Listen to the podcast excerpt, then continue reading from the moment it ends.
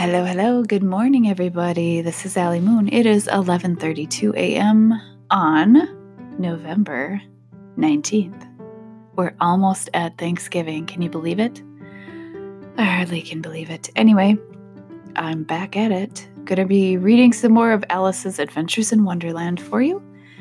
I don't know how many pages I'm gonna get off today, but uh, I can tell you I'm gonna try to do a few here for you. So where did we leave off? Where in the heck did we leave off? What are we doing?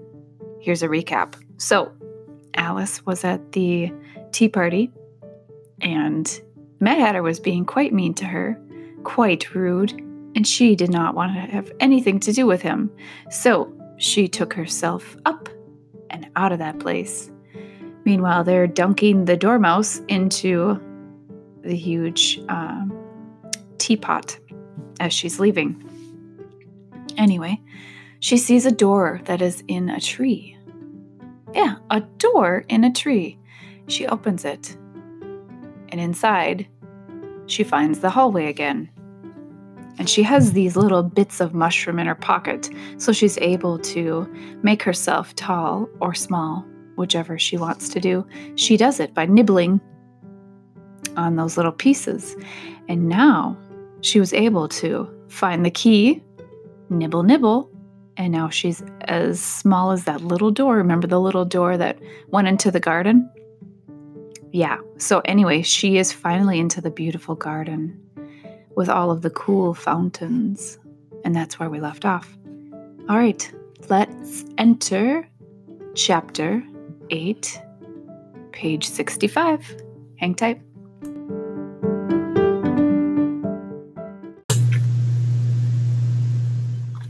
Chapter 8 The Queen's Croquet Ground, page 65.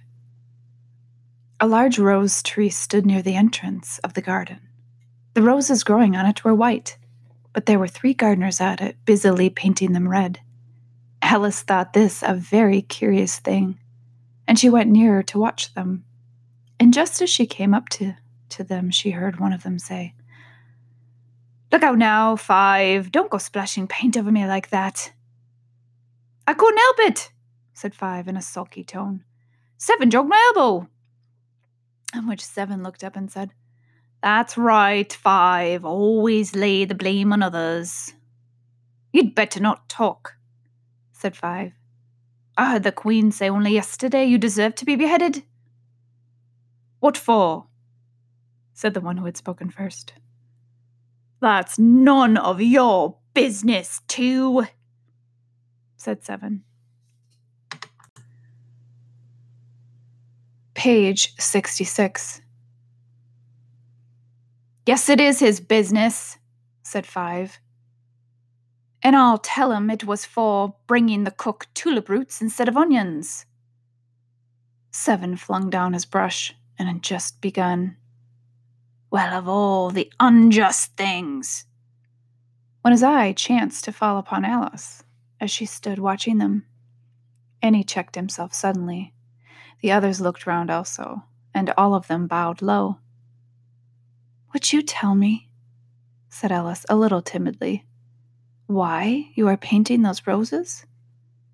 Five and seven said nothing, but looked at two. Two began in a low voice. Why, the fact is, you see, miss, this here ought to have been a red rose tree and we put a white one in by mistake. And if the Queen was to find it out, we would all have our heads cut off, you know? So you see, miss, we're doing our best afore she comes to. At this moment, Five, who had been anxiously looking across the garden, called out, The Queen! The Queen! And the three gardeners instantly threw themselves flat upon their faces. There was a sound of many footsteps, and Alice looked round, eager to see the queen. First came ten soldiers carrying clubs. These were all shaped like the three gardeners, oblong and flat, with their hands and feet at the corners. Next, the ten courtiers. These were ornamented all over with diamonds, and walked two and two, as the soldiers did. After these came the royal children, There were ten of them, and the little dears came jumping merrily along, hand in hand, in couples. They were all ornamented with hearts. Next came the guests, mostly kings and queens, and among them Alice recognized the white rabbit. It was talking in a hurried, nervous manner, smiling at everything that was said, and went by without noticing her. Then followed the Knave of Hearts, carrying the king's crown on a crimson velvet cushion. And, last of all, this grand procession came the king and queen of hearts. Alice was rather doubtful whether she ought to lie. Sorry, Alice was rather doubtful whether she ought not to lie down on her face like the three gardeners. But she could not remember ever having heard of such a rule at processions. And besides, what would be the use of a procession? thought she. If people had to lie down upon their faces so they couldn't see it. She stood still where she was and waited. Page 67.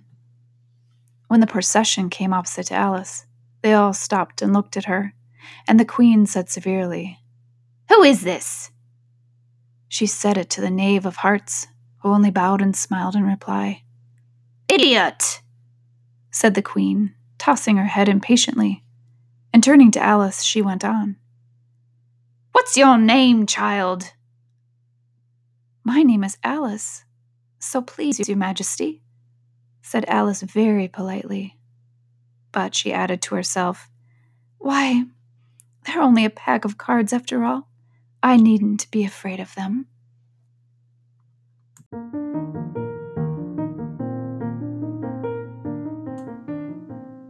Short and sweet. I apologize. There's something going on with the recording. Did you notice this last one, this last take, that it was making the words kind of go, uh, like that weird kind of echoey sound?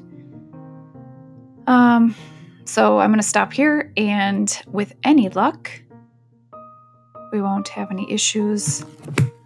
I'll try to do it tomorrow. I don't know what the deal is, but uh, yeah, I only got, let's see, which pages did I do? 65? Hmm. 65, 66, 67. So, really not that much, but anyway, I'll probably be back maybe later tonight or tomorrow. All right, have a good day.